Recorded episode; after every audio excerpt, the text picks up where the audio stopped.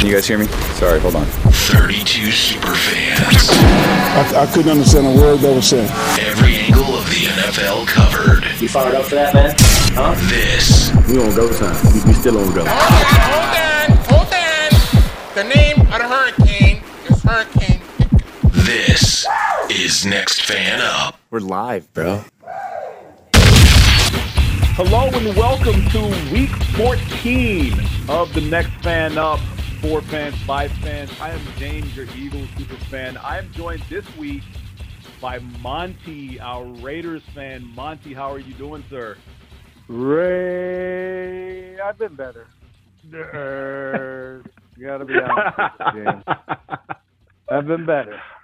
Oh man, look, I, I I just hope this week for you doesn't go about as well as it did a couple of weeks ago. That that was not cool. Oh, that one still burns. Uh, well, we'll get into the, all of that shortly. Um, we don't want to spoil any of the goodness that we have lined up for later. But uh, before we get started, I do want to let all our listeners know that you can reach out to us via email at nextfanup at gmail.com or on Facebook or Twitter at nextfanup. Um, we do have some news here uh, before we get into this week's games, just a little bit.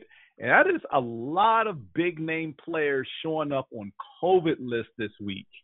Uh, what do you make of that? I mean, normally it's the time of year where we see players out due to illness, and it's typically the flu. But with the world we live in now, COVID is pretty much. I mean, this is going to be cold COVID and flu season going forward for the time being. I mean, how do you feel about this? I mean, the last couple of years, it's kind of just been the way of the world. It's no longer a silent killer. It's, you're on the COVID reserve list, and you just gotta hope that if it's a key player, they're, you know, Boomer's got the vax, and they can get back in there sooner rather than later. But I think this is going to be the reality for the rest of the way. Hopefully, it doesn't impact the playoffs. Yeah, and and that's the big thing, the playoffs. And granted, they're going to start about a week or two weekends later than normal. I believe it's the middle of January they'll kick in. But uh, yeah, th- th- they're going to be teams that are going to be sorely, sorely hurting should COVID uh, hit their locker room uh, in any way, shape, or form. I mean, one player could tilt the balance, no matter how great or you know insignificant that player may be. Uh, look, we, we we always talk about offense and defense, but we fail you know we fail to mention sometimes that one third of the game is special teams. Sometimes playoff games roll that way. Uh, let's get right into it here. I don't want to waste all the juicy bits, but Thursday night football, Pittsburgh Steelers at Minnesota Vikings, and there's actually a playoff clinching scenario here that has to deal with the Green Bay Packers. So I know they'll be re- rooting for the Pittsburgh Steelers. But Monty, you're taking the Minnesota Vikings in this game. I should let our listeners know that the Steelers did rise from 21 to 17 in our rankings, while the Vikings fell from 18 to 22, and they are three-point favorites. Though after what they did last week, I would have dropped them to dead last if possible. So, Monty, the Vikings, really, the Vikings? Yeah, I think uh I think they say once you start thinking about retirement, then it's already too late. And the story broke that Big Ben is telling people close to him that this is probably going to be his last year. Whether that's true or not, all the questions are going to be swirling around him. You know, his play is being questioned. People think he's lost a step. Uh, I guess a step isn't the right word. Just his play has gone down a notch. And if you're thinking about retirement, I think you're kind of your foot's already out the door. And I just, you know, I, I just don't think the Steelers are going to rally around Big Ben when they know he's not the guy going forward. You know what I mean? Like you want to say it's the last dance, but just not getting that feeling from this team. Um, and so I guess we'll see. You know, I think you know the defense is, is sound. Mike Tomlin's obviously a great coach, but I just got a feeling that the Vikings got embarrassed a little bit last week. Uh, those division games are always tougher than you think, and the Lions, although they didn't have any wins, they had a lot of close games. And I don't know. I just I got a feeling that the Vikings are gonna are gonna rally around the troops and give the Steelers all they can handle. Thursday games are always weird. I think it's in Minnesota. So yeah, I'm taking the home team to to to I don't know if it's a, a true Adam and Eve on a raft, but I think the Vikings are gonna give the Steelers all they can handle. Yeah, nah, not not an Adam and Eve on a raft because the Vikings are favorite. I I, I don't know, man.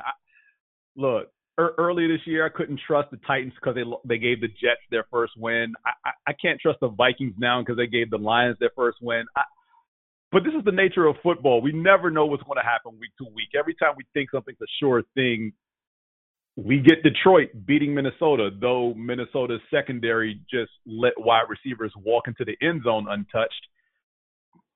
I, I, I still can't fathom what the defensive, you know, scheme was for that last play with four seconds left. I mean, Zimmerman is a defensive specialist, so you would have thought he would have told his secondary no one crosses the goal line, but they were banged up last week. They're missing a lot of people on defense. And Kevin, our Cowboy super fan, sent me a tweet uh, that showed Jared Goff's girlfriend, who's on the Sports Illustrated swimsuit calendar shoot, her reaction to the Lions getting their first win, and he said that it was meant to be. So who am I to question Kevin, the Cowboy Superfan? oh, Kevin. You abandoned me this week, Kevin. I'm not going to let you forget it. Uh, the injury report here has uh, Dalvin Cook is questionable with his shoulder injury. Uh, this is a short turnaround. I don't expect him to play. Adam Thielen has been ruled out with his ankle injury.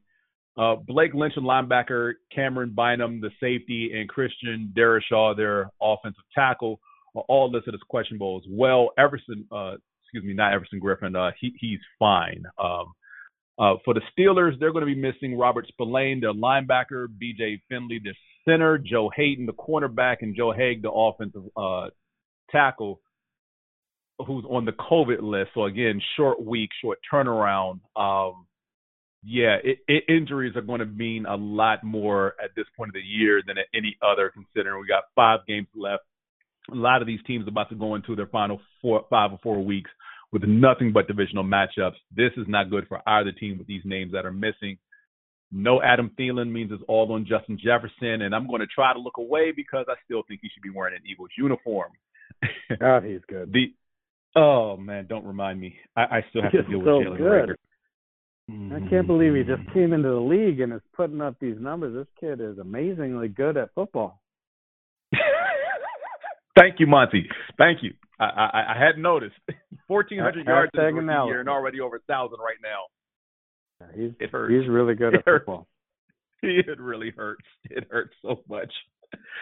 Moving on to Sunday, where there are clinching scenarios for the Packers, um, the Arizona Cardinals, and I believe the Tampa Bay Buccaneers can all clinch a playoff spot or the division with wins or and help, not wins flat out. We're not going to get into all the scenarios, but they need wins and help. We'll say that for right now. The specifics are too confuddled to get into, but we'll start with the first Sunday game at 1 o'clock, which is the San Francisco 49ers at the Cincinnati Bengals. The Niners move up one spot uh, from 15 to 14, and the Bengals fall from 11 to 12. How did the Niners move up when they lost to the Seahawks? Somehow the Niners are one point favorites. Um, Monty, while you and our shadowy background figure are taking the Niners, I'm going with the power ranker power rankings, and I'm choosing the Cincinnati Bengals for the simple fact that last week was a blip against the Chargers, and you know they found themselves down early. I believe it was like what 24 to three. They started a ferocious comeback, got it to 24-22. Joe Mixon fumbles, and the game pretty much turns at that point, and they never really get back into the game, but they had something going when they swung momentum until they lost it. I don't see that happening again, especially not to the San Francisco 49ers. Look, the Niners are a talented squad. Running back by committee, pretty much plug and play, put anybody back there, even Deebo Samuel. But this is the Bengals team that got punched in the mouth last week by a conference foe that was also vying for a playoff spot, and the Bengals can still win their division yeah, I, I- don't see them dropping this one to the San Francisco 49ers. Uh, your take on it?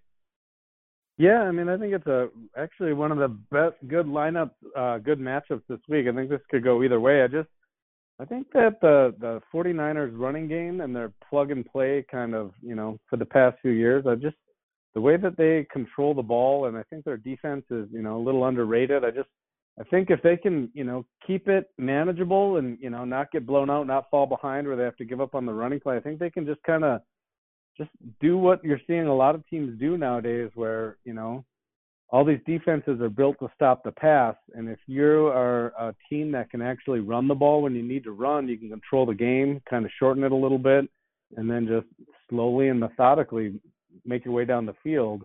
Um, I would probably change my pick if Deebo's uh, oblique injury or whatever he's dealing with that kept him out last week keeps him out again. But I'm expecting him to play, and I just I think that that, that running game is going to be something that the the Steelers or the the Bengals haven't seen a lot of yet. And I guess I'm a little bit concerned with isn't Joe Burrow's pinky? It's on his throwing hand. I just give It that a was week to kind of pinky, yeah. swell up a little bit. I I don't know. I mean, I think they're they're a talented up and coming team. I like their wide receiver too. Ja'Marr Chase is phenomenal. Uh, Rookie got of the year. Quiet this last month. He got off to a hot start, but I don't know. I think this game's in San Francisco. I'm going to give it to the home team, and I think it's going to be a little bit lower scoring than what the Bengals are used to. Yeah, definitely. I, I see a defensive battle coming out of this, but like, again, the game is in Cincy. Weather could be a factor. Um, not expecting. Let's put it this way: if it's sunny, I don't expect it to be that way for long. I mean, it's going to be cold in Cincy. Uh, you mentioned Joe Burrow. Yeah, he's on the injury report with the right finger and knee. Uh, he did not participate in practice on Wednesday. Uh, Tee Higgins, Chris Evans also listed as questionable for the game. Uh, neither of them participated in practice. Ty- Tyler Shelvin, Joe Blashy, Joe Mixon also show up on the injury report.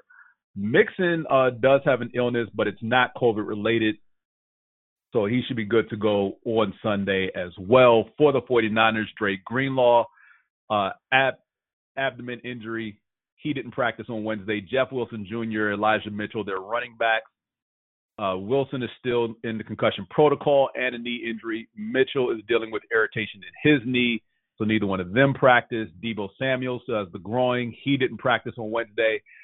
It'll be interesting to see who the Niners throw back there at running back because look, we we've already established that at some point Trey Lance will take over for Jimmy G because Jimmy G is not the guy. Because if he was the guy, they would put this offense on his back instead of relying on the run game this heavily. But he's not the guy. Yeah, I agree. The, uh, I'd like to see I'd like to see the rookie quarterback get some snaps, put in some of those Mickey Mouse packages, give him a couple runs on some some short short down and distance. Let's get him get him out there on the field and give the give the other team something to practice and prepare for. Absolutely, but you know if they do that, they'll probably be doing Cincinnati a favor, considering the chasing Baltimore Ravens, who have the next matchup here, and it's a divisional matchup, playing the Cleveland Browns. Ravens move up, fall from four to six in the rankings. The Browns move up from 17 to 16, and the Browns this time are two and a half point favorites. And Monty, before I get to you, because you're taking the Browns, I'm, I, we've got this in from Don, our Ravens fan. My beloved Ravens are falling apart. They had no room for further injuries after the brutal start to the year, and that wasn't realistic expectation. The offensive line has been brutal lately, and I think Lamar has been looking for the home run play too much to counter that. The Browns are coming in rested off their bye week.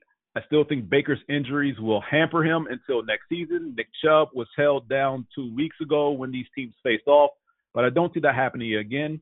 Too many mistakes and miscommunications can happen to the Ravens again, as they have been all season, and this cost them the game this time. Don's going Browns 24, Ravens 20. I, I, it would be fair to mention that while this is twice in three weeks that these two teams are playing, this is back to back for the Browns against the same opponent as they were off last week. And yeah, Baker Mayfield is still on the injury report, but Monty, you're you're taking the Browns. Yeah, uh, I think if you know if Don doesn't have faith in the Ravens, I don't know how I can. Uh, I think Nick Chubb is one of the True. best, the best running backs in the league, um, and I love Myles Garrett. He's one of my favorite players to watch in the league. I just, you know, these division games are always tough. I know the Ravens kind of beat up on the Browns a little bit, and I'm hoping that Baker Mayfield's injuries, you know, they've had an extra week to heal with the bye week. Um, I know they're not that explosive on offense, other than Nick Chubb, but I think Kareem Hunt is coming back. Uh, they've got a couple of tight ends who can make some plays across the middle. Uh, hopefully, Juice is out there blessing them, bless.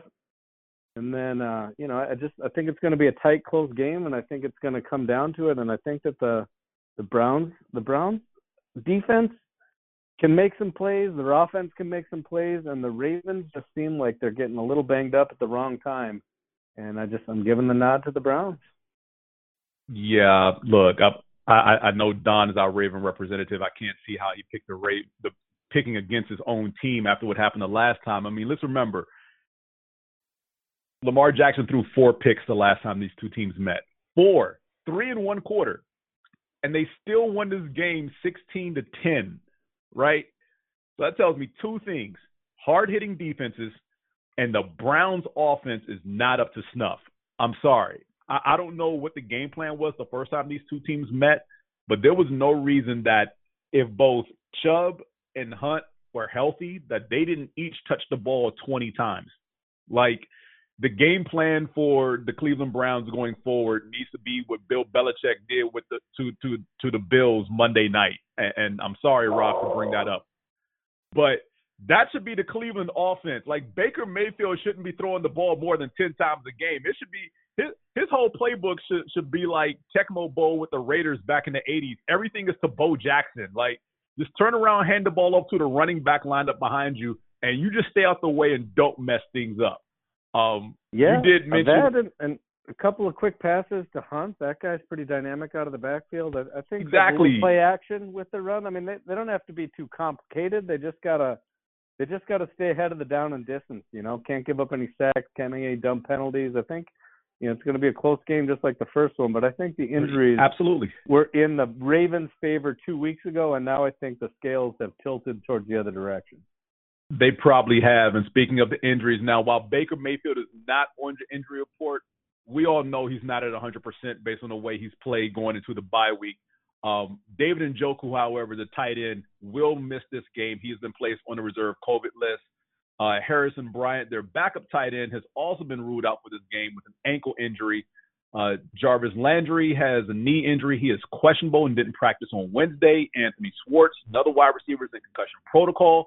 So, I mean, they've got some outside skill position players who are banged up. Cleveland, run the football. Trust me, you, you want to run the football, even if it doesn't look like it's working.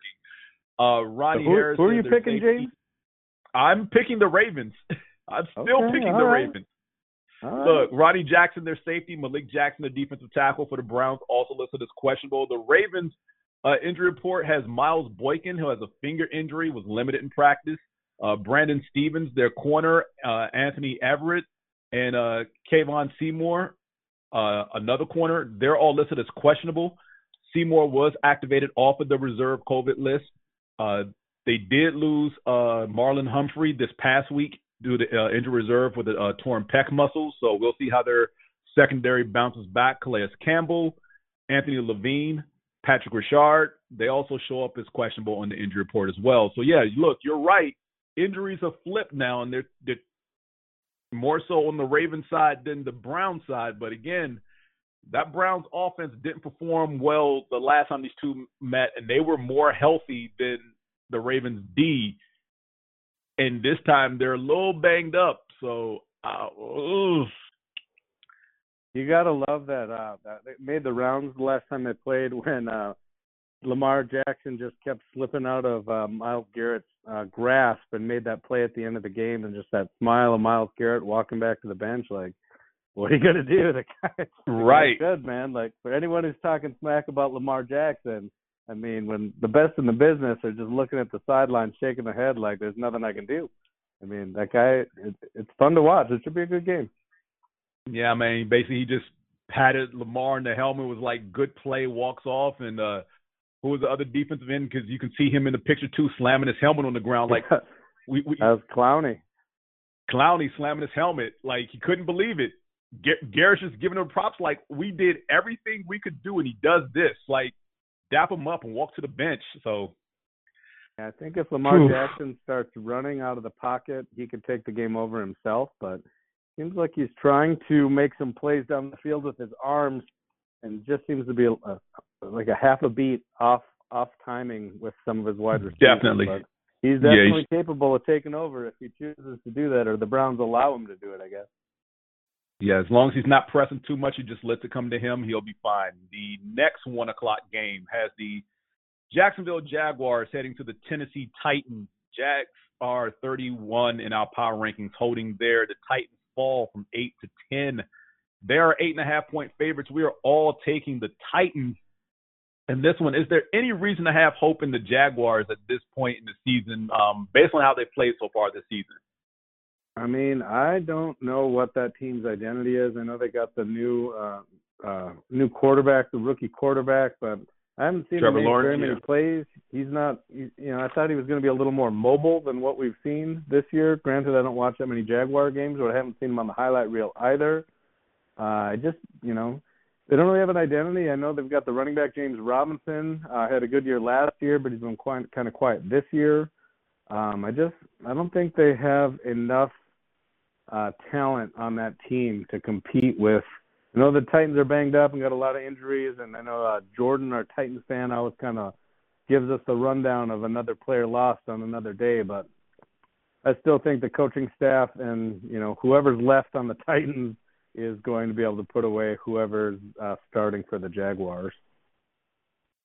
Yeah, and you know, you mentioned James Robinson. For whatever reason, the the Jaguars haven't been playing him a lot lately, but Trevor Lawrence is is there in his corner saying that he needs to be on the field for this team to have success.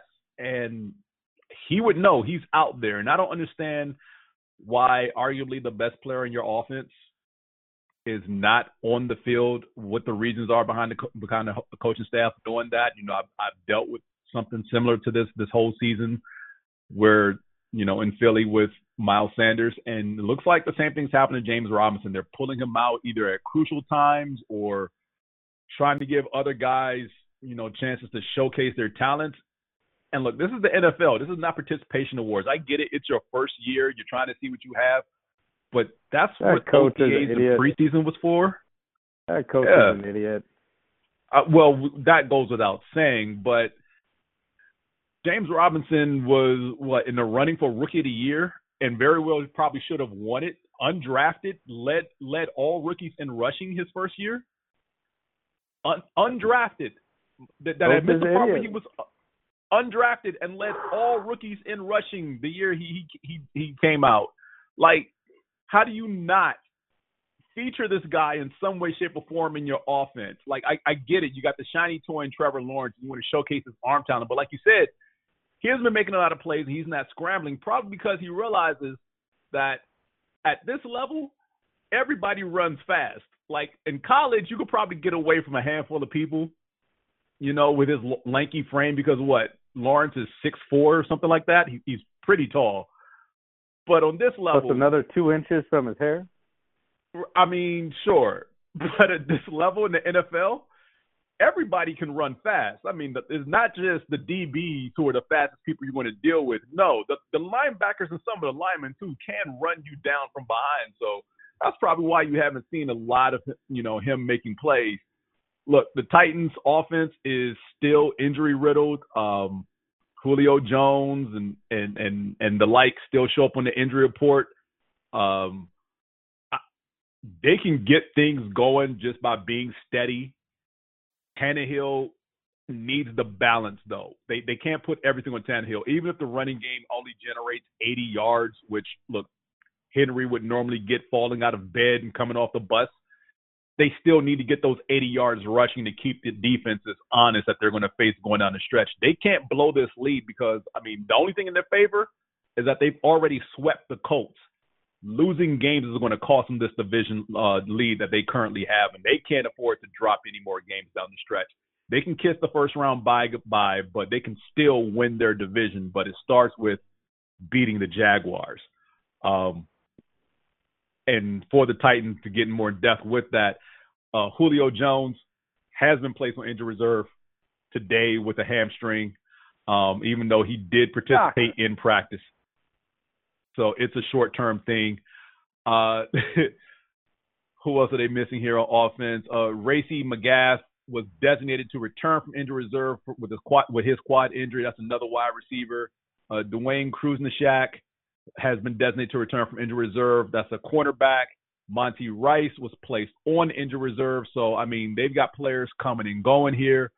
Uh, Elijah Molden is questionable. That's their corner. Denico Autry, their defensive end. Harold Landry, the linebacker. They're listed as questionable as well. So they are getting some pieces back. I don't know how much of an impact they can have, but again, despite it being a divisional opponent, it is the Jaguars. And the Jaguars list Myles Jack, Malcolm Brown, Josh Allen as all questionable. James Robinson has a, a heel and knee injury. He was a limited participant in practice this week. And we'll move on to our next one o'clock game, which has Monty's Raiders, who move up one spot from 16 to 15, against Nick's Kansas City Chiefs, who fall, who also move up from five to four. The Chiefs are nine and a half point favorites, and um, Monty, I'm gonna let you go first before, here before, because before you read Nick's little write up here, let's just take a minute here. All right, so ever since the Chiefs defense has started playing better, Nick is just he's insufferable. I mean, I just want to let anyone out there who's listening know, like, we all agree, Nick is he's just he's he's the absolute worst. When his team is doing good, he just picks up little bits that I wrote four months ago and throws it back in my face. He just he does everything he can to just pick like he's just he's such a petty, tiny, just uh, uh just I just want to get that off my chest first and foremost, okay? Uh, second, uh, I think the, part about the Raiders that sucks, amongst many of the other things that are well documented on the show, is their defensive coordinator Gus Bradley went into the uh, last matchup with the Chiefs, and he kind of did one of those like stupid coaching moves where he's like, "We're going to do what we do. We're going to play our cover three scheme." no matter what. And rather than, you know, most of the league has been doing kind of a Tampa cover two, playing safeties two back deep and making, you know, uh, Patrick Mahomes dink and dunk his way down the field, at least slow him down a little bit. Uh, Gus Bradley decided not to do that. And uh, the Chiefs put up 40 points without even breaking a sweat. So clearly that did not work. So Gus Bradley either needs to learn from his mistakes, adapt, evolve, grow, uh, see what he can do to do something different because the last time didn't work. And then with uh, Greg Olson and Rich Bisaccia uh, on the offensive side, they're just so conservative. I mean, the season's kind of a wash. They lost to the Washington football team and the Giants. Any legitimate chance of going to the playoffs is over. So these two are more than likely not going to have their jobs going into next year. So they got nothing to lose, man. Like, go for it.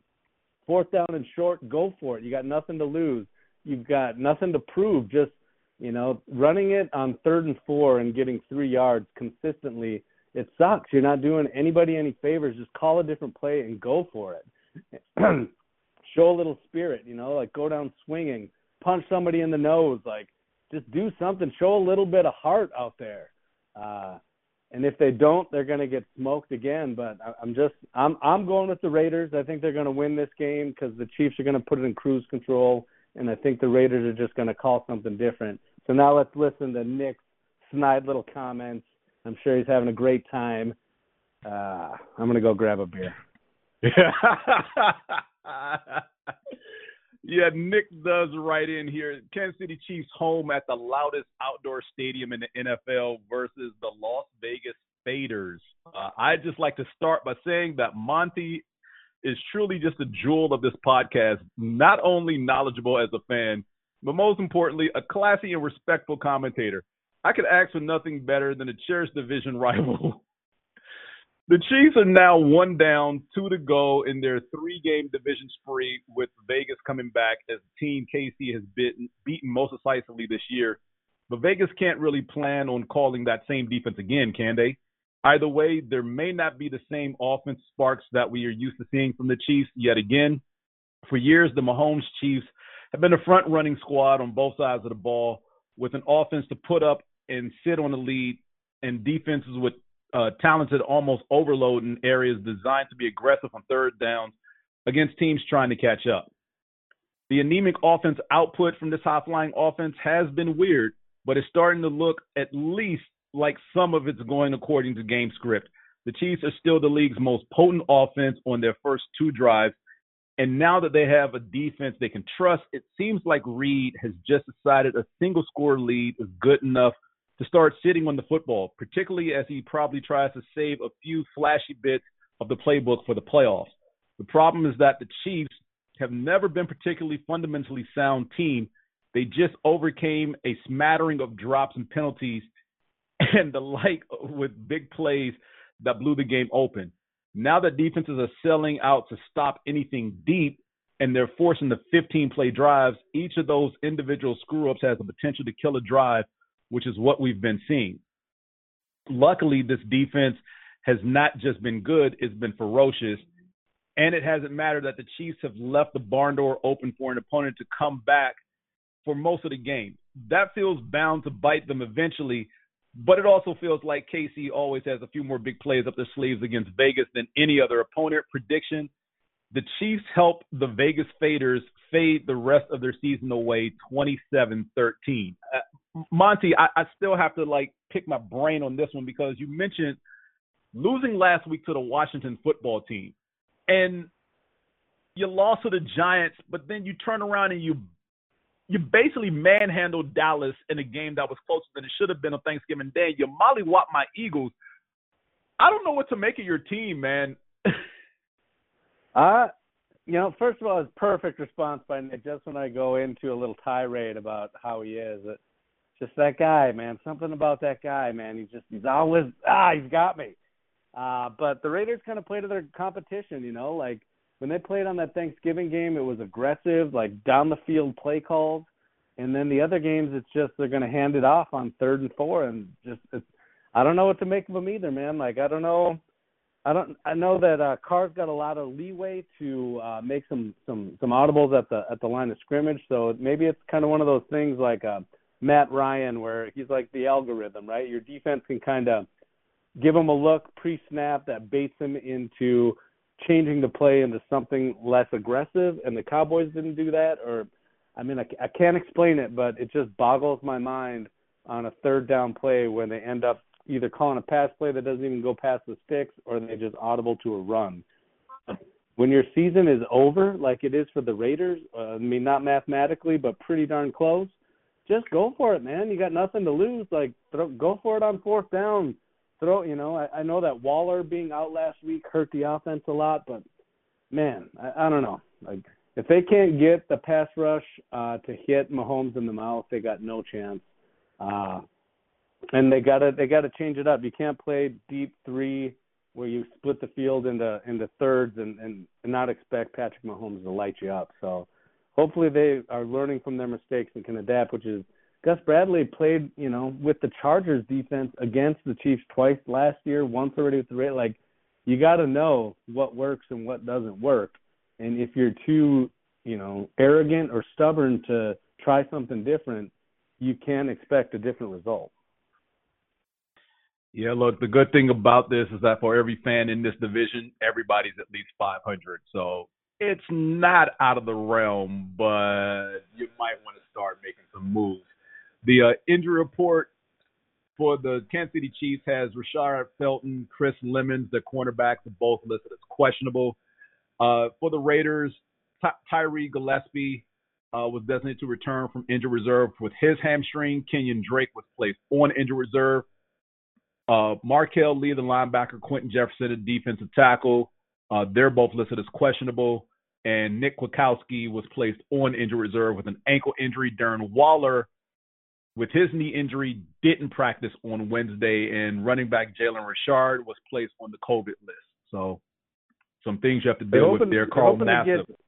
They're hoping to get Jalen uh, back from COVID, and I think it's typical for Waller not to practice on Wednesday. Gets one of those like veteran day off type deals. So we'll have to see on Saturday if he's practicing or not. But I I think he's going to come back I know they're hoping for Jalen Richard to come back, but yeah, they're beat up on the linebacker corps. They signed Will Compton to come in for depth, but yeah, I mean it's that time of year. I think everybody, you know, what was me for the Raiders? You try to talk to the Saints super fan or the Titans super fan.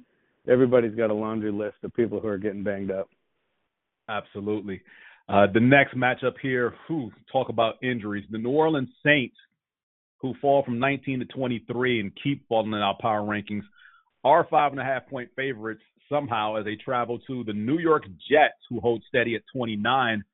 And um, Monty, you you and I are, are going with the Jets in this one, but our Saints fan does send us a little something here. Uh, Jets versus Saints, aka the Who Gives a Blank Bowl. You can pretty much fill in the blank yourselves, listeners. Blah blah blah. Rinse and repeat from the previous weeks. The only thing that has changed is Taysom Hill, Cam Jordan, and Deonte Harris will be added to the injury report and probably not play. So in short, I'm just here so I don't get fined Jets by a million. Is is it really that bad for the Saints? I mean, I don't know what a mallet finger is. All I know is Russ Wilson had one, and he's still not playing like the way you expect Russ Wilson to play. I know Taysom Hill can run the ball, but if you saw film on that all last week and you're preparing for it, I'm assuming you're going to spy on that and say, "All right, mallet thumb or mallet finger, you're going to have to pass to beat us, and we'll see where that goes. I do think Alvin Kamara is supposed to be coming back this week, so that's probably going to help. But I don't know. I'm gonna. I'm. I, I put Adam and Eve on a raft, cup of muck, wreck 'em, and an upset special. I want to see what Yeah. the uh, rookie quarterback can do. I like their wide receiver Elijah Moore. Hopefully he plays. I saw him on the injury report, and I think uh, the the Jets coach. I kind of like him too. So I'm hoping that the injuries are just too much for the Saints, and they're starting to lose hope, and the scrappy Jets can go out there and and give them all they can handle. Well, you did mention the injury report here, and look for the Saints. I, I'm, I'm sorry, it's it's getting worse because Cameron Jordan and Mark Ingram have been placed on the reserve COVID list. They're both out for this week as of right now. Um, so you're talking about one of your best defensive players, arguably your best defensive lineman, a key part of your offense. Uh, Alvin Kamara does not show up to, on today's injury report as of yet. So we know that he is injured because he went into last week injured, uh, not 100% and didn't play. He practiced. Uh, uh, his first full practice on Wednesday, so they're thinking he's going to make it back. So I mean, they have him. That helps with Taysom Hill. It's a nice little one-two combo. But like you said, if the Jets decide to pin their ears back and be like, "You're not going to beat us running the football," this could get dicey and close. And yeah, I can see the Jets pulling this out. Look, I, my Eagles don't have the greatest defense in the world. They don't. The the the, the defensive coordinator is a moron, walking idiot. I don't understand how he can chew gum and walk at the same time. Honestly, with some of the coverages he called in the first half against the Jets, there's no reason. And look, there's talent on the Jets offense. Not good enough to score in three straight drives though in the first half. I think the only thing that kills the Jets this week is whoever's out there kicking field goals for them. Because last week, after the dude missed the second extra point, they pretty much benched him before the game, and they decided we're not kicking field goals, we're not kicking extra points. If we score a touchdown, we're going for two. This is the game plan going forward. I think this is the fourth or fifth week in a row they've had they're going to have a different kicker on their roster. I'm not even sure who it is going to be yet. Probably won't know to the end of the week maybe even right before the game who's going to be kicking for them, but I'm pretty sure they're going to sign someone else off the street or off another team's practice squad. But they need help. Got I mean, they're still a mess. You got nothing still to a lose, mess. man. Go for it. Absolutely. Look, they're still a mess, but they're playing at home, and I can't trust the Saints outdoors. I'm sorry. I, I never have. I never will trust the Saints outdoors. I, I just can't do it. Uh, other injuries on the Saints include tackle Ryan Ramczyk, defensive end Marcus Davenport, linebacker Kaden Elliss, offensive tackle Terron Armstead. They all show up as questionable. C.J. Gardner Johnson was placed on injury reserve today. Um, they don't necessarily say what the injury is, and linebacker Pete Werner is questionable as well. For the Jets, C.J. Mosley has a back injury. He didn't practice on Wednesday, so he's questionable. Tight end Trevon Wesco is questionable with an ankle injury. Uh, Brandin Echols, their cornerback, was designated to return from injured reserve, but Blake Cashman, their linebacker, has been placed on the COVID list. He'll miss the game. He also has a groin injury. Uh, Ryan Griffin, their tight end, has an ankle injury. He's going to be questionable. And uh, Mekhi Becton uh, is able to return this season, but they are still not sure when. Tevin Coleman and Elijah Moore Coleman's in a concussion protocol. Moore's nursing the quad. So this just offense. Look, they've been doing it with duct tape to basically fill the offense and, and, and an entire team this season. Things will turn up sooner than later for them. Just probably not before the season is over with. The next game, and I probably should have got these two jokers on earlier today to talk about this one, has the Dallas Cowboys visiting the Washington football team. The Cowboys move up from 10 to 7 in our power rankings. They are four point favorites traveling to Washington. The football team moves up from 23 to 21. Monty, we're all taking the Dallas Cowboys. I think there's something wrong with us, but Kevin, he did write in, even though he couldn't join us on the show here. Cowboys have been playing like crap last month. Washington has won four straight. Heinicke actually has been playing well, and their running game is coming on strong. Dallas finally gets Randy Gregory back this week, and Neville Gallimore will be suiting up for the first time this season. The front four should be fun to watch for the Cowboys this game. Dak has been struggling. The offensive line has been a mess, and Zeke has been literal crap. Tony Pollard may not play, which is not good. If the Cowboys can stop the Washington run game and keep Payne and Allen from destroying the interior of the old line, the Cowboys should win. But the offense really has been very bad lately. Anyway, Cowboys 27, Washington 23. I, I really wish I'd hit up Monty earlier for at least some sound on this game. Monty, what do you think? Before I go into my rant on these two teams that I don't care for at all.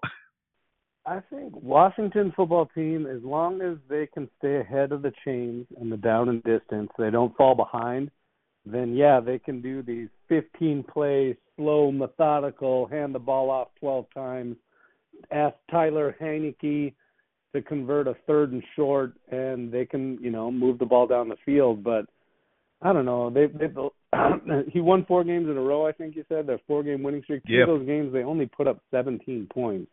I just don't think the defense is going to hold Dallas to 17. And if you know, the game script flips and the Cowboys get out to a two score lead, you're going to need to move the ball and put some points on the board. You're not going to be able to rely on this. I mean, uh, Riverboat Ron and Blackjack Del Rio, two old school coaches, and they're comfortable winning that way.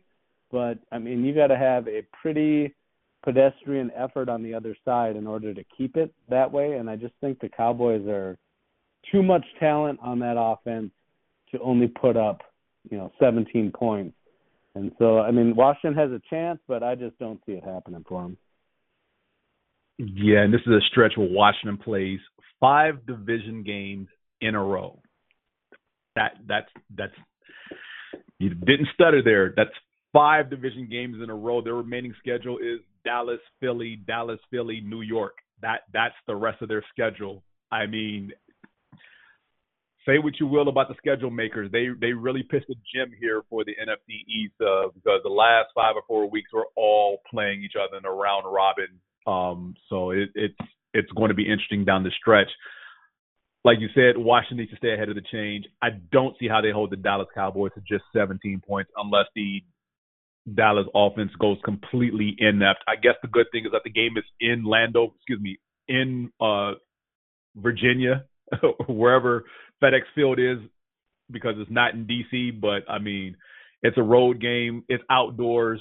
It's cold up there. I'm, I already know, but the run game, Zeke and the offensive line have got to get going. Yeah, Tony Pollard's generating more yards per carry, but Zeke is still their best offensive weapon um, besides Dak, and they they've got to find some stability and you know putting touchdowns on the board early and often, not relying on Dak to pull magic out of a hat late.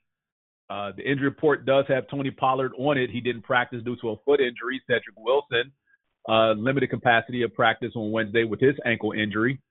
Uh, Wilson, their safety, uh, will undergo further testing to determine whether he'll return this season uh, due to his shoulder injury. Uh, Blake Jarwin, their tight end, uh, McCarthy says that it's possible that he does take the field again sometime this season, but not yet. Uh, excuse me, Kevin has already mentioned that Gallimore and Gregory will be suiting up for this game, so uh, that's help on the defense there. They got players coming back for Washington. Curtis Samuel has a growing injury. He was limited in practice. Landon Collins has a foot injury. He missed Wednesday's practice. Brandon Scherff, the guard, Tyler Larsen, their center, Uh, they're listed as questionable along with tight end Ricky Seals Jones and linebacker Jamin Davis. The rookies in concussion protocol. J.D. McKissic also in concussion protocol, and uh, Montez Sweat, their stellar defensive end, he has a jaw injury and he was also placed on the uh, reserve COVID list on Wednesday. Logan Thomas they placed him on injury reserve, um, but they're not ruling him out for the rest of the season. Uh, he does have a knee injury with several sprained ligaments in his knee. The uh, next game here on the docket has the Atlanta Falcons, who move up from 27 to 26, going to the Carolina Panthers, who also move up from 26 to 24. The Panthers are two and a half point favorites. In MJ, another regular who stabbed me in the back, uh, he does send us this. Uh, the Dirty Birds head to Charlotte to take on the Carolina Panthers. The Falcons come off yet another loss at home, and this time to the Bucks. The Dirty Birds are sitting at five and seven, but I still think my team has a few more wins in them. Last week the team looked good, but the Bucks looked better. The defense did what they could to stop the Bucks, but the team has one of the best to ever play the game at QB. Um, I don't really think there's a lot to talk about when it comes to the upcoming game. Both the Dirty Birds and the Panthers are sitting at five five and seven, trying to find a way to make something good happen. This is the second time these two teams meet this season, and I think this will be a good game. While the Panthers do have Cam Newton back on the center, the rest of the team's not changed much. I see the Dirty Birds pulling away with this win 27-21, and them not being at home is their biggest advantage. Wow. Uh, home cooking not working for the Falcons there. Uh, Monty, anything to add to this one? Because I've got nothing here. Yeah, I mean, I think MJ might might have a little bit of hope this week. I just I never like to see coaches getting mid fire uh getting fired mid season and the the Panthers let go of uh is it Joe Brady? They let go of their offensive coordinator. The yeah, Joe Brady wasn't wasn't running the ball enough for uh Matt Rhule's liking. So they're bringing in someone new to call the plays and you know sometimes people could rally around a new guy or whatever, but I think that kind of came as a shock to to to at least the talking heads that I was watching on TV imagine that there's a little bit of uh you know sideways look in the uh the Panthers team meetings and they find out the guy they've been going to battle with here all season just got the S can.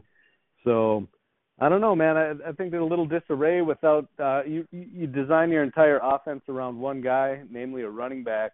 When uh CMC is a stud, but when he's hurt and out and uh, his little frame you know, it seems to happen a lot, at least the last few years, that it kind of puts them in a in a spot. So I don't know.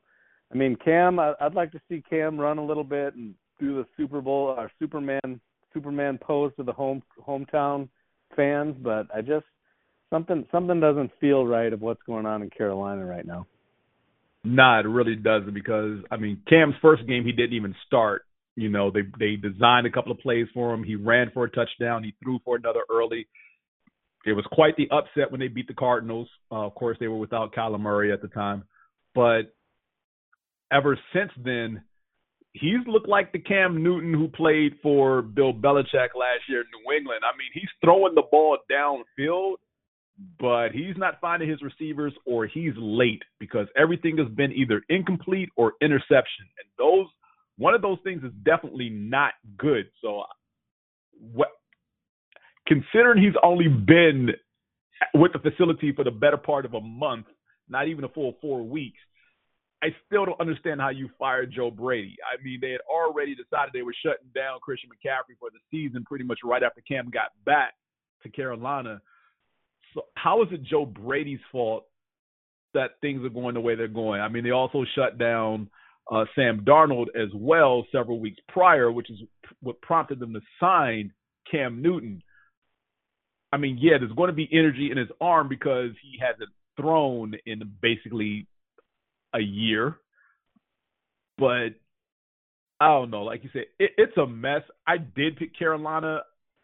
I don't know why. I, I probably just misstepped here. I should probably ride with the Falcons on this one, but like MJ said, being on the road may be the best thing for them. I I just don't know. Neither one of these teams pretty much – spark anything that says they can make noise in the playoffs or scare any of the current division leaders. I mean, the Falcons just got swept by the Bucks, and I don't know if yeah. this last week's game looked worse than the first time, but it was pretty much rinse and repeat. They they made it look interesting for half the game, and then pretty much they just out of it for the latter half of the game. So Only thing that interests me about the Falcons is what they're going to do with Matt Ryan going forward because there's their season whether they win a couple more games or not. I mean, they're not going anywhere, and they got some bigger questions they're going to need to to figure out. Absolutely. Uh, the Falcons injury report does have Hayden Hurst returning from uh, injury reserve uh, with his ankle injury. Uh, Jonathan Bullard, their defensive end, is questionable for the game. The Carolina Panthers have Michael Jordan, their guard, listed as questionable. Trent Scott, uh, their tackle, was placed on the COVID reserve list. Uh, Cameron Erving, their other tackle, uh, has been designated to return from injury reserve with his calf injury. So one player going down, another one coming back should help things out there a bit. Uh, moving on here to the next one o'clock game, we have the Seattle Seahawks traveling to Houston to take on the Texans. The Seahawks move up one spot from 28 to 27. The Texans, the Texans somehow fall from 30 to 32 in our power rankings. The Seahawks are eight point favorites, and um, Monty, while you, the power rankings, everybody else who, who filled out the pick sheet is going with the Seahawks, I am crazy enough to go with the Houston Texans. Um, I like it. Look, I, I, I say as long as Tyrod Taylor is healthy, he, he, he, you know, they should win this game. Unfortunately, I, I'm just now seeing the injury report. It says here that because of his wrist injury, uh, he is practicing on Wednesday, but isn't expected to start Sunday's game against the Seahawks. If they turn this game over to Davis Mills, I mean, just just don't even show up. Like honestly, I've seen the Texans offense under Davis Mills. It doesn't exist. I don't know who the running backs are, but they should get the ball probably 50 times in the game. Uh, that'd be David Johnson whoever else is in the backfield. But I don't trust his offense with Davis Mills. I don't care what anyone else says as far as like, oh, well, he has potential and he has upside. Save that potential and upside for next season when he gets his playbook under his belt. I've seen enough of Davis Mills this season. I want more Tyrod Taylor. I want to see him on keepers and, and, and quarterback design runs, a couple of read options to get him out of the pocket. That that's where he's most effective. Don't just straight drop back pass with him. Can he do that? Yes, but it's not the strength of his game as a quarterback. It it is one of those tricks in the bag that he has. Your biggest strengths with Tyrod is try to get him on the perimeter, make him have a defense scramble, the broken play, that type of thing. For the Seahawks, Russ doesn't look healthy. Like you mentioned the finger injury earlier with uh, another quarterback we talk about. Russ does not look 100% with his injury because they looked horrible for like the first 15 to 20 minutes of last week's game against the 49ers. And if it wasn't for that fake punt that went for a touchdown like 75 yards out, I don't know that they win that game because that basically was the difference in the game. Was that play, that first touchdown they scored off the fake punt. Those seven points. I mean, all I, everything you're saying 100% true and then another thing too, someone in Russ's camp, either his agent or somebody is letting out that there's three teams Russ would accept a trade with and that can't sit well with your teammates in the locker room. You're out there trying to win football games and you got nano bubbles, Mr. Unlimited out there talking about who he wants to play with next year. Like that doesn't seem like a good situation, and his finger's not right. I mean, they should win this game. They've got more talent, but it feels like something's going on in Seattle, and uh yeah, I don't know, man. I I, I don't. I, I I would like I would feel better about Houston's chances if T-Mobile was the starting quarterback, but General Mills, I mean, the ball bounces the ball bounces funny in that game and maybe the defense can make a play or two especially if the offensive line is looking at their quarterback saying you want to play where now? So i don't know. Look it'll be, it'll be an interesting I, highlight reel. Absolutely it would be but i mean what's going on in seattle is not winning. I mean they're four and eight they're last in the division. Somehow they have an outside chance still getting a wild card but with games left in their division, I mean, I, I don't, I honestly don't see how they win more than say maybe two more games this season. I mean, after the Texans, they got the Rams, Bears, and Lions, and close out against the Cardinals. And at that point, that last game against the Cardinals may be meaningless for Arizona. So kudos, but I don't see them beating the Rams. I mean, sure, toss up against the Bears. Maybe they beat the Lions. That gets them to seven wins. Should they pull this out on Sunday against the Texans? Nine and eight's not going to cut it in the NFC this year. I'm sorry. Nine and eight, eight or nine, it it's probably not going to work. 10, 10 will guarantee you a playoff spot in the NFC. And they're not going to get to 10 because there's just not that many games left for them.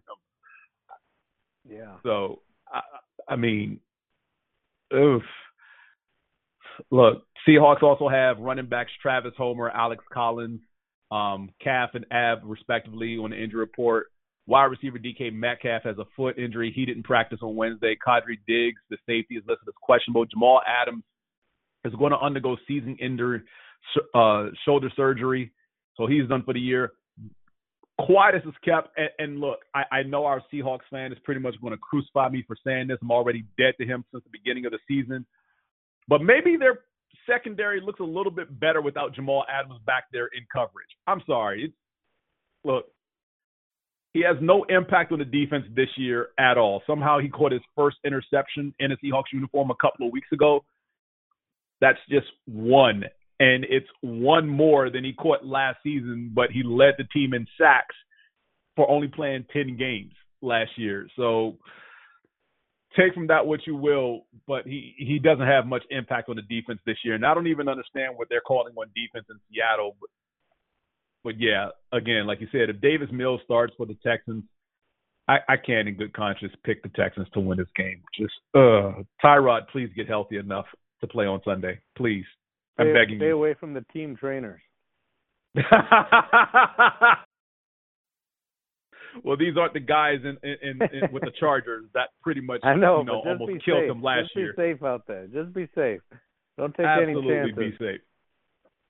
None whatsoever. The Detroit Lions, fresh off their first victory of the season, move up from 32 to 30 in our power rankings. The Denver Broncos still smarting after that loss to the Kansas City Chiefs on Sunday night. They fall from 14 to 18.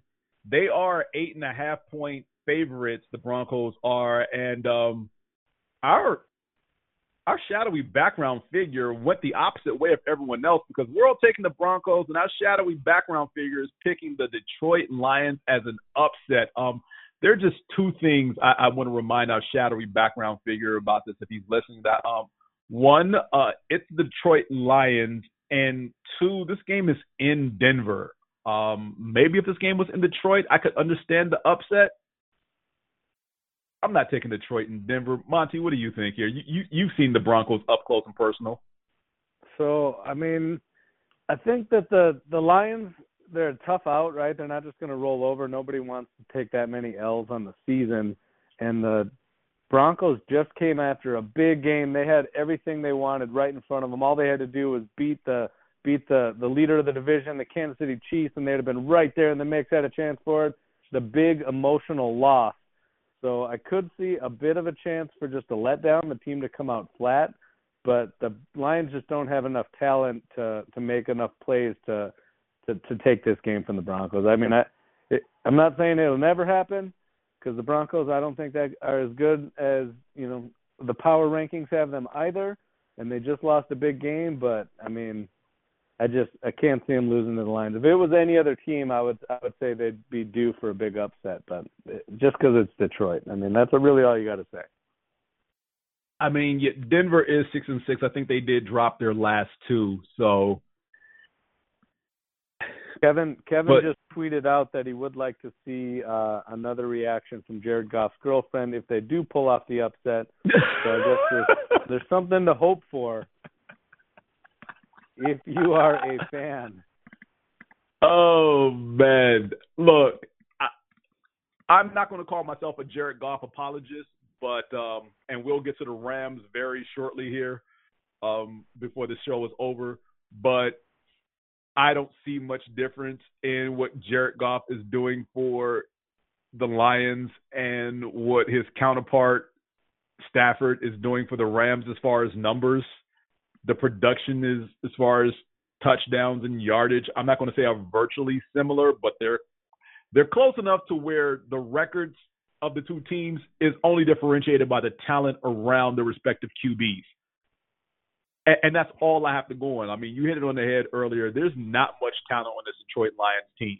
Um, and that's pretty much why they find themselves losing games. Yeah, they've had a ton of close games this season where they lost by last second field goals or last second drives, you know, where they're giving up points when they shouldn't have, but they just did it to Minnesota. So, in a game very well they probably should have lost again by a last minute touchdown. But, you know, congratulations for making Kirk Cousins look like the bum I always said he was. I appreciate that part. But uh,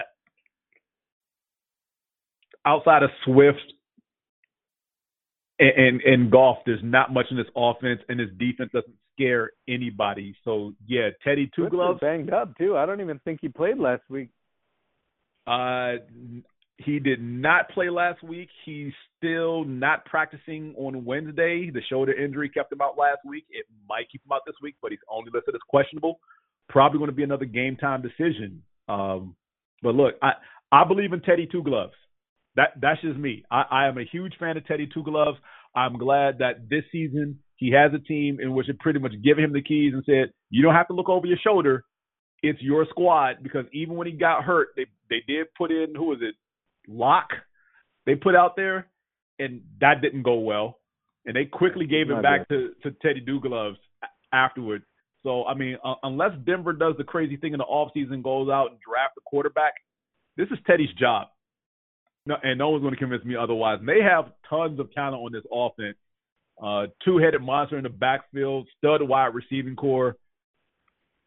And Teddy's playing aggressive too. He's throwing the ball down the field a little bit more than uh, he had in the past. So, although I don't like to see that as a Raiders fan, definitely good for the Broncos. Absolutely. Uh, the injury report here for the Lions has uh, Jalen Reeves-Maybin, their linebacker, has a shoulder injury. He did not practice on Wednesday. We already mentioned D'Andre Swift. TJ Hockenson has a hand injury. He was limited in practice. Uh, Michael Brockers, the defensive end, also shows up on the injury report, along with offensive linemen Halapoulivaati Vaitai and Penei Sewell. So uh, they they are banged up in a lot nice of places. work on the name pronunciation, James. Hey man, Halapoulivaati Vaitai played for Philadelphia. I'm never going to mess that mess that up. So uh, oh, the, hats the, off, my friend. Tip of the hat. That was impressive. the Denver Broncos list offensive tackle Bobby Massie, uh, linebacker Shelby Harris, linebacker Bradley Chubb, cornerback Bryce Callahan, uh, all in the injury report. Callahan is designated to return from injury. He was out with a knee. Uh, Melvin Gordon is questionable with hip and shoulder, so he was limited in practice uh, this week as well. The next game here on the docket, and we get to hear from Crazy Jared. The New York Giants, who fall from 25 to 28 in our power rankings, travel to LA to take on the Chargers, who rise from 13 to 11. The Chargers are 10 point favorites, and while everyone here is picking the Chargers, there's a reason we call them crazy, Jared. there, there just is, and it, oh, Jared. Giants continue the wonderful streak of zero days without injury as Barkley is banged up yet again. Glennon's head is still swollen, but that said, he should play. But if he doesn't go, that means they're starting Fromm they're starting Fromm who just joined the team from the Buffalo practice squad. So, you know, at least he didn't have a long drive to Jersey. Giants now lead the league in players on injury reserve. This is a complete crap show. I only pray that the Chargers don't catch whatever is ailing the Giants this year. Chargers offense is amazing. Their draft picks are all playing really well, and their quarterback is, in my opinion, an all pro QB, clearly the top 10 in the league.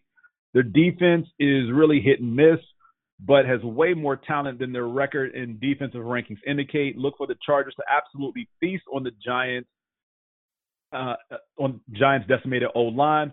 Only Thomas will stand up to the pass rush. The rest of the O line is in tatters and will succumb to their injuries and poor play. If you need a lock of the week, here it is. Chargers by a billion at home. He actually says Chargers 53, G Men 23. You've seen the Chargers already this season. I mean, you call him crazy Jared. I just don't know how how I don't think math is Jared's strong suit. 53. I'm trying to do the numbers in my head right now. Like how exactly are they going to come to 53 points? Also, if he's a top 10 quarterback, he's not necessarily an all-pro. There's really only two all-pros every year. I don't know. I don't know. I don't see how the numbers are, are working out there, but yeah, I mean the Chargers should win. They're more talented. The the Fighting Gettlemans, you know, their defense has got a little bit of talent. Uh, they beat up on my Raiders, so I don't have much to say in that department. But yeah, that if the the Chargers should win this game, but it doesn't necessarily mean that the Chargers will win this game because there's something about the Chargers, man. They always slip on the banana peel, and it's getting to be about that time of the year where these games are a little more meaningful and I don't know. I wouldn't lock him in if it were me, but you know, Jared Jared seems to know what he's doing. Hey, look, the game is in L.A. I'm inclined to lock him in, and, and look, they're, they're going to be without.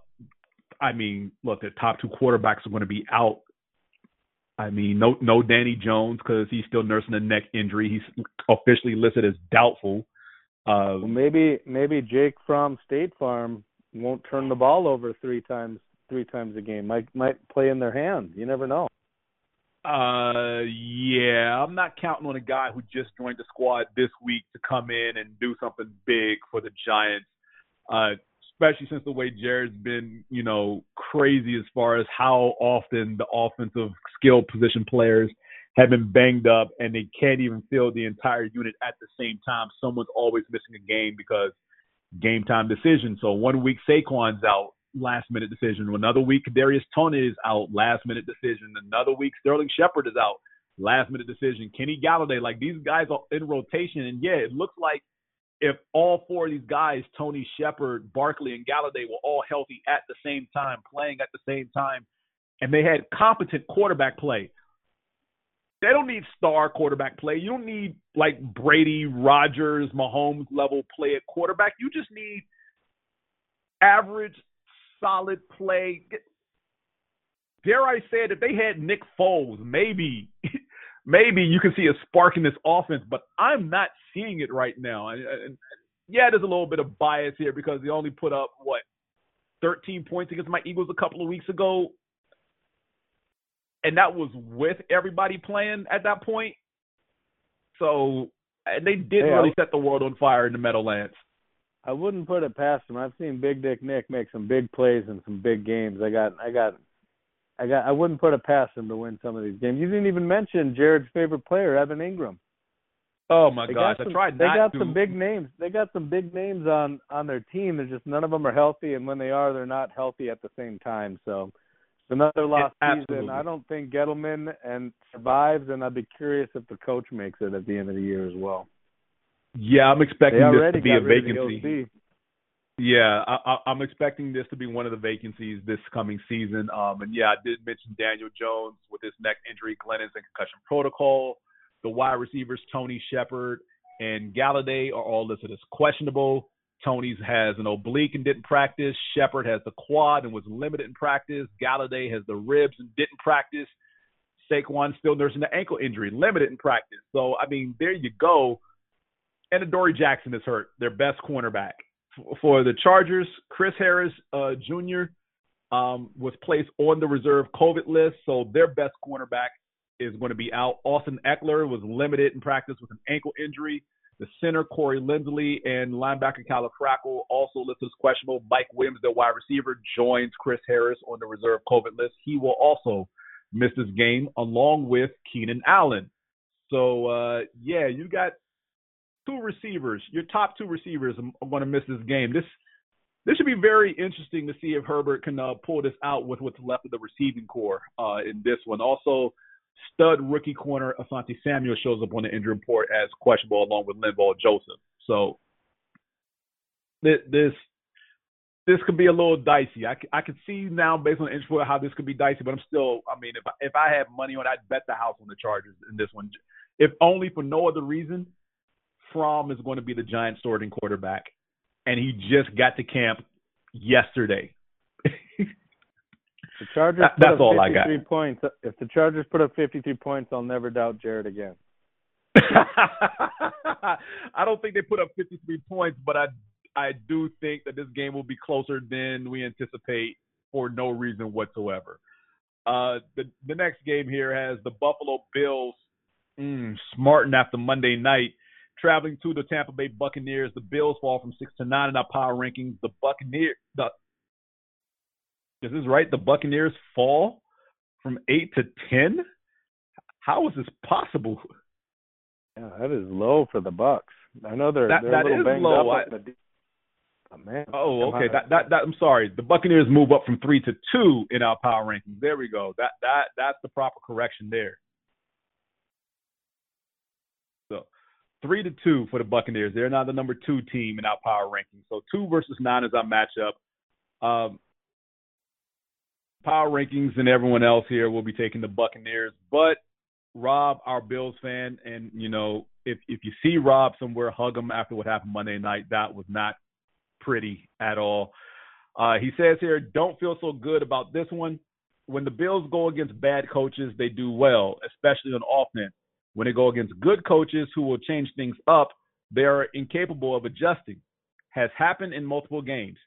They score points on sheer talent and are playing checkers. OC Brian Daboll has been figured out and has done little to change things up. Bills cannot run the ball either. Don't even know if this is a playoff team.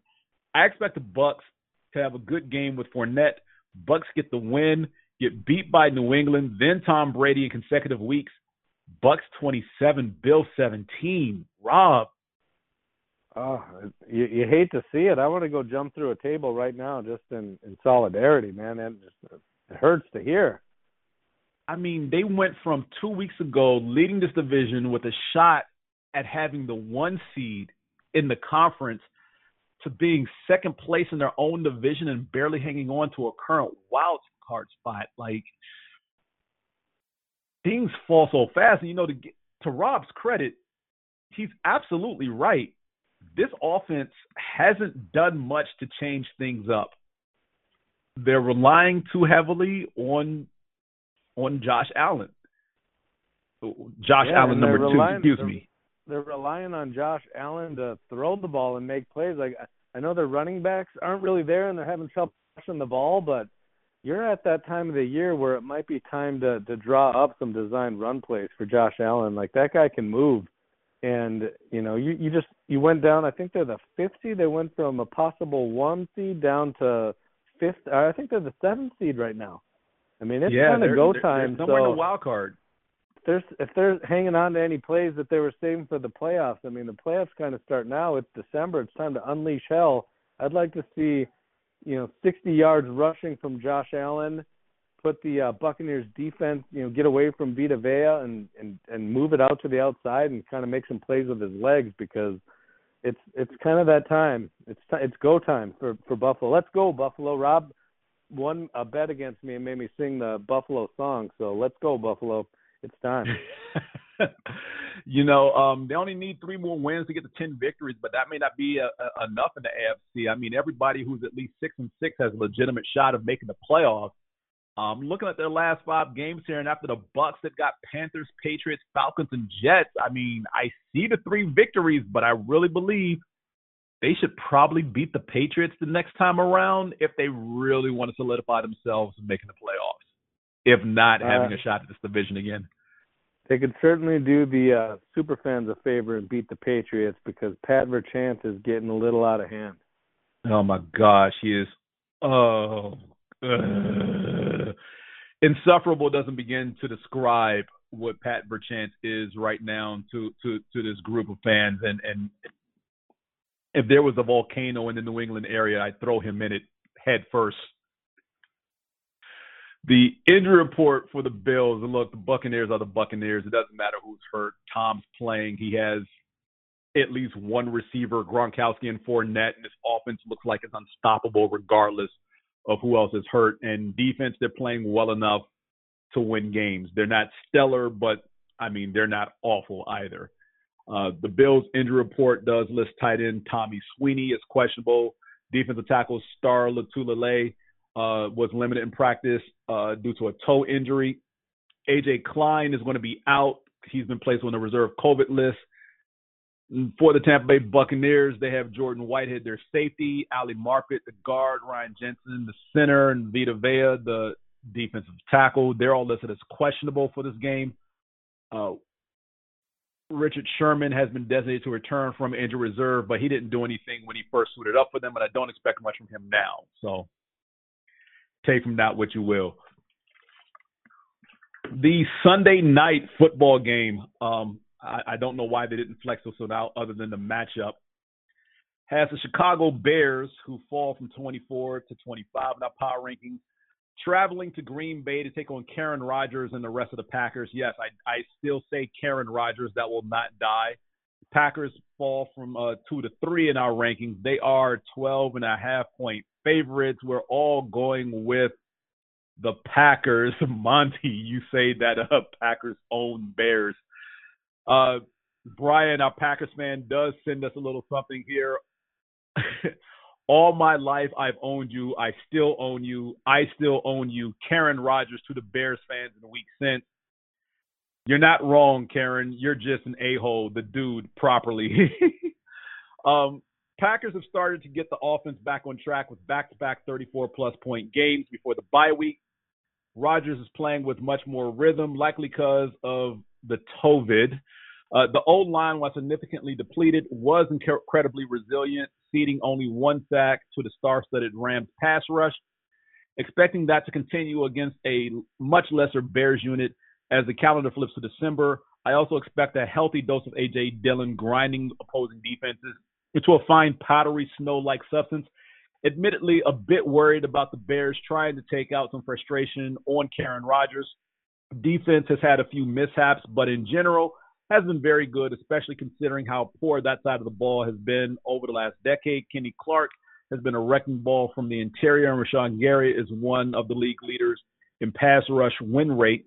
I expect we'll be able to get after the Bears QBs pretty consistently.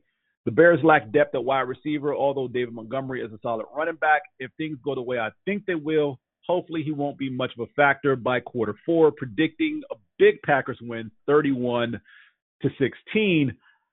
I don't see much to dispute that. Um, the Bears pretty much are going to stick with Andy Dalton at quarterback at this point. I, it doesn't even matter who they start, honestly, right now. Um, they're a mess. And Monty, do we think this will be another coaching vacancy that we'll see come the end of the season? Uh, without a doubt, dead man walking Matt Nagy, and I think he's the special kind of an a hole who, even though I, think Justin Fields is practicing, so there's a chance that he could play this weekend. But even if he does, Nagy's not going to utilize his talents and just try to force a square peg into a round hole and have him stand back there and get teed off by the Packers. So a lot of I think Justin Fields will have some some good games in Green Bay. Uh eventually just this isn't the year. Nah, absolutely not. Um look, we, we, have seen this movie before. We know how this ends. I mean, I mean, the last time I remember a Sunday night game between the Bears and the Packers, Aaron Rodgers was knocked out of the game in the second quarter, came back in the fourth, and pulled magic out of his rear end. And uh, Bears fans are still probably whining over that one. Sorry for you. Week six was not an aberration. Um, this isn't a spoiler. It, I mean, it's just a way of life. as long as this dude is still behind center, and uh, this I mean, the defense has not been completely healthy since week two. yeah, Khalil. Bear, once Khalil once Khalil Mack went on the IR for the season, I stopped paying attention. Absolutely, I don't know how they generate pressure on Rodgers. I mean, sorry, Bears fans, um, but the, you know, I'm going to kick this dead horse. Injury report for the Bears has Marquise Goodwin, Damien Williams, Allen Robinson, David Montgomery, uh, Christian Jones and Tevis, Trevis Gipson, the linebackers. Andy Dalton didn't practice on Wednesday, so yeah, we might see we might see some fields on Sunday. Akiem Hicks, Mario Edwards, uh, they are all listed on the injury report. Uh, Robinson nursing a hamstring, you don't want that from your wide receiver, and Goodwin has a foot injury. The uh, Green Bay Packers showed Davante Adams limited participant in practice due to a hamstring injury. Randall Cobb, nursing the growing injury, didn't practice. Karen Rodgers, with his toe, of course, didn't practice. Jaire Alexander has been designated to return from injury reserve. And uh, the Packers are hopeful that Za'Darius Smith is able to return probably this week, maybe next week. That would be a big help for their defense. David Bakhtiari is listed as questionable. Uh, he suffered a knee injury. So, uh, yeah, Bears loaded injury report. Packers players coming back. This is not a good recipe for the Packers. So let's just move on to Monday Night Football. In a game that early in the season looked great on paper, but so far this year has pretty much looked like a total mismatch. The LA Rams, who move up from nine to eight in the power rankings, travel to Arizona to play our number one ranked Arizona Cardinals. They are two and a half point favorites. And Monty, am I seeing this correctly? You're you're picking the Rams to win this game? I am. I, I think Aaron Donald is going to mess up, mess up the Arizona uh, victory tour. You know, once the, the the Cardinals have had a great season, they've jumped off to a you know lead. They're starting to you know sneak a peek down the calendar at what's going to happen in the playoffs, getting this one seed all lined up. Division games are always closer than you think, regardless of the records. I think Aaron Donald is the best player on the field.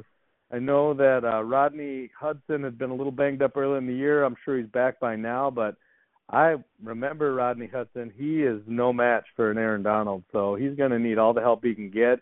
If uh, the Rams defensive line, you know, the the Von the Von Millers of the world can get a little pressure as Aaron Donald demands a triple team. I think there's going to be some opportunity for the uh, Rams defense to make some plays. I think Murray is a very talented player, but man, it feels like uh DeAndre Hopkins is kind of his his uh, pacifier, his little safety net, and he just throws the ball straight up in the air, and Nuk goes up and gets it. Well, Nuk hasn't been 100% this year. He's a little banged up himself. Jalen Ramsey can play defense. I just I got a feeling that the uh, the Rams are gonna you know they're they're gonna make some plays on Monday night. It's a big game. I just I, something about it. I'm just feeling it. I'm I'm smelling an Adam even on a raft. And, and look, I, I don't begrudge you for picking them, but I will remind you that when the Cardinals raced out to that seven and zero perfect record to start the season before falling to the Packers in Week Eight, uh, week number four at LA, 37-20 in favor of the Cardinals, and uh, that that that that score, the game was nowhere near that close. If anyone watched that game, because that's still fresh in my memory, the way they they bludgeoned the Rams out the gate in their own stadium. Okay, and, and for everyone who was riding the Rams in the beginning of the year because they got Stafford and he was a better QB than Goff, and this is what they were going to need to, you know, finally get over the hump. Well, they assumed the hump they were going to be getting over was Frisco and Seattle, and that hasn't happened. The new hump they got to get over is Arizona. And look, I get it. Murray pretty much scrambles back there sometimes, broken plays, like you said, throws it up to Nuk. That probably won't happen with Ramsey pretty much being locked on him. But there are on schedule plays that Murray can still make to uh, to to Green, to Christian Kirk. You know, um, they they should yeah, get Chase Edmonds at the end back for day, this game. I, they the still biggest, have James, I'm John biggest, Connor. James Conner, excuse uh, me. Kingsbury. Kingsbury. I don't know about that guy that for a head coach. He just, you know, he, he, things went his way the first time around. Is he going to change up everything to keep the Rams guessing this time around? Or is he going to be like, oh, that was easy. I'm just going to go through the motions again? I don't know. I got a feeling that Aaron Donald is a little bit salty about what happened the last time around, and he's going to do a little bludgeoning of his own.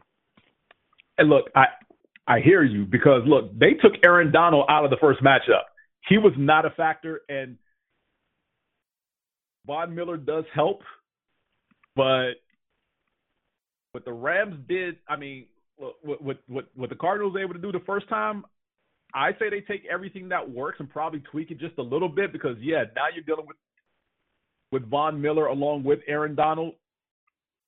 Probably, you know, a tandem you, you don't want to play around with. It'd be interesting to see if, you know, they split them on opposite sides of the line or have them lined up on the same side of the center to to force the Cardinals blocking scheme in some situations. That'll be interesting to see if they do that. Uh, but defensively, though, I like this Cardinals defense. And Goff, I mean, it, you know, last week was the first time in a month he didn't throw a pick six. Congratulations, I guess. Who are the pass rushers in Arizona?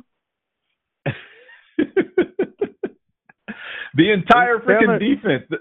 Isn't Chandler Jones on IR? J.J. Watt's on IR. They just got who, who's out there? Who are their big guys? I mean, Chandler Jones isn't on IR. He's not even on the injury report. Oh, is he still playing? I thought he was on IR for the season. I mean, he he's been quiet the last couple of weeks. I think they've been, you know, taking it slow with him to make sure he doesn't injure. But no, as of right now, he he does not show up on the injury report. Uh, so I I I, I will say that He's a stud. He's a stud. I guess I, I didn't is. know he was playing. And Nah, he's still be a good playing. Look, they- Ev- everything you're saying is accurate. They're they're a great team. They're number one in the power rankings. Number two in my personal power rankings, just because I'm not a Kling, I'm not a Kingsbury guy myself. But um, I don't know. Maybe maybe I just I want to see Aaron Donald punch his team in the mouth just so I can see how they respond. well, look, they still have Jordan Phillips. They've got, you know, stud linebackers who can blitz in Jordan Hicks, Isaiah Simmons, Marcus Golden.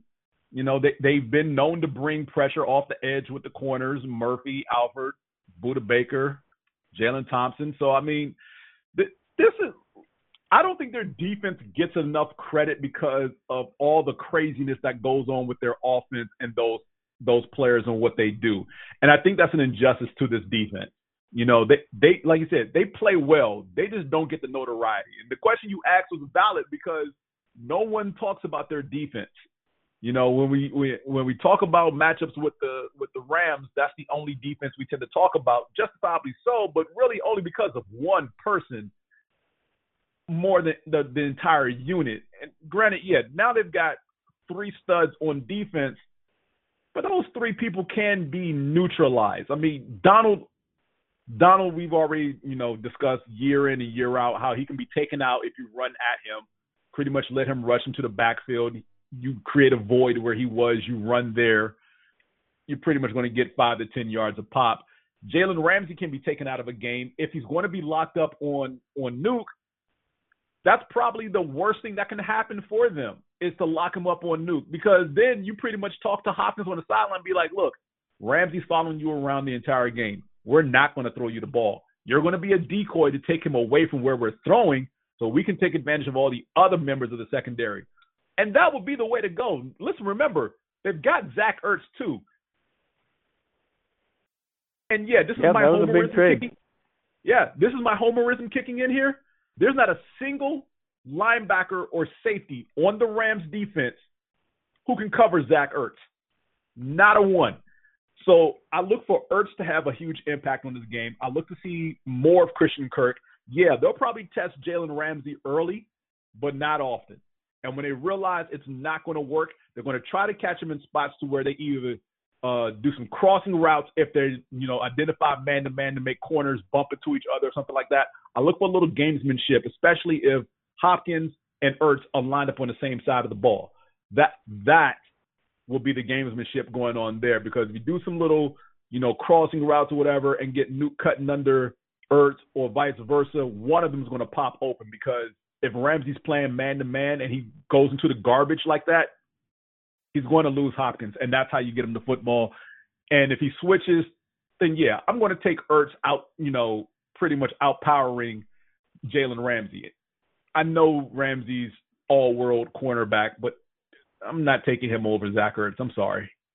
Are you watching the Manning cast on Monday night, or are you watching the regular broadcast? You know, for this, I might actually watch the Manning broadcast because, you know, the couple of times this season I have watched the replay of the Manning broadcast. It's been quite entertaining, and I don't have anything against the regular Monday night calling of the game. But sometimes if the game gets a little bit out of hand or it gets completely dull, I will switch over and see what they're talking about. So uh, th- th- Yeah, this will probably be one uh, beginning to end. I watch the Mannings. The interviews are a little bit interesting. You know, you watch so many football games over the years, you kind of hear the same, you know, the same commentary, for better or worse, game in and game out. And the Mannings, when they bring in their guests and have some interviews, it makes it a little more interesting.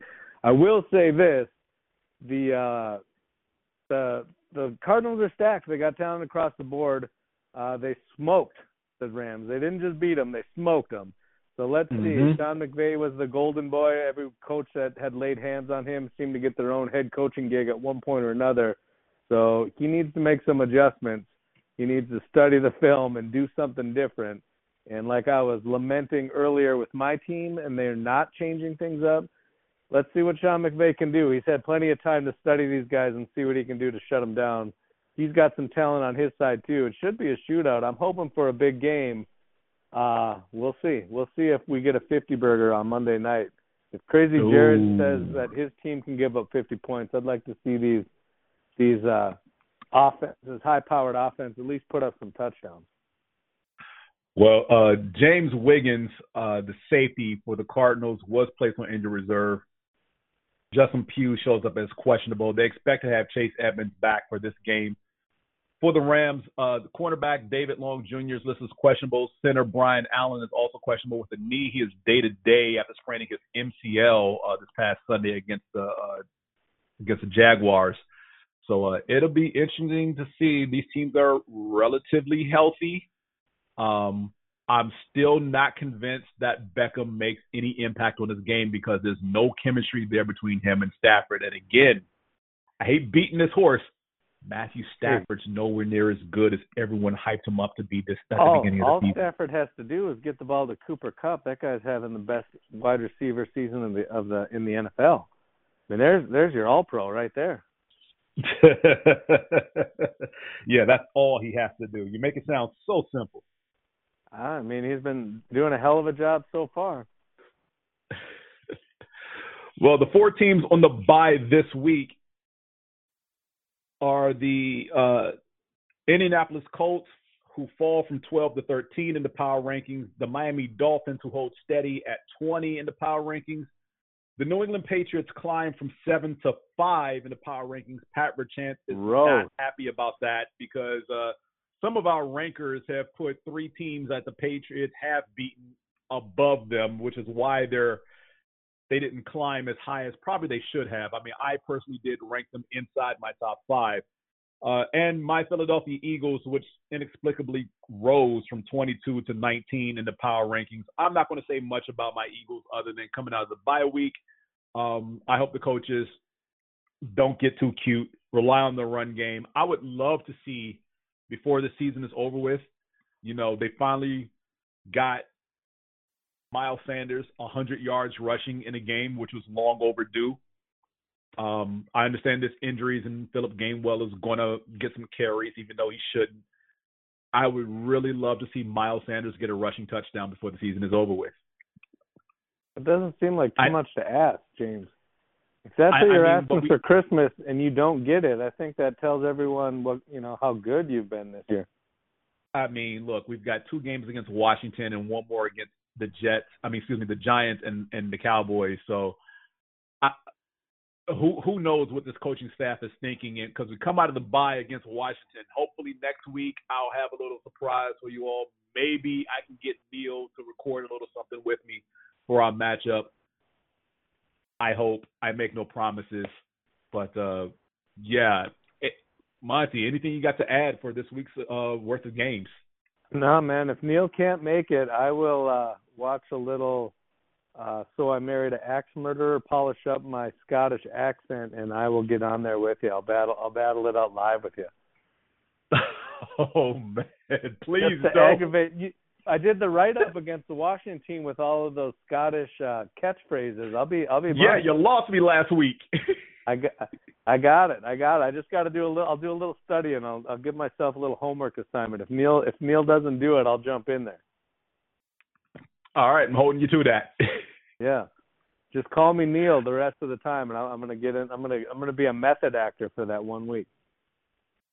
Absolutely. All right, sports fans, that's going to wrap it up for us this week of Next Fan Up. Again, the email address, if you want to reach out to us, is nextfanup at gmail.com. You can also reach out to us on Facebook or Twitter at Next Fan Up.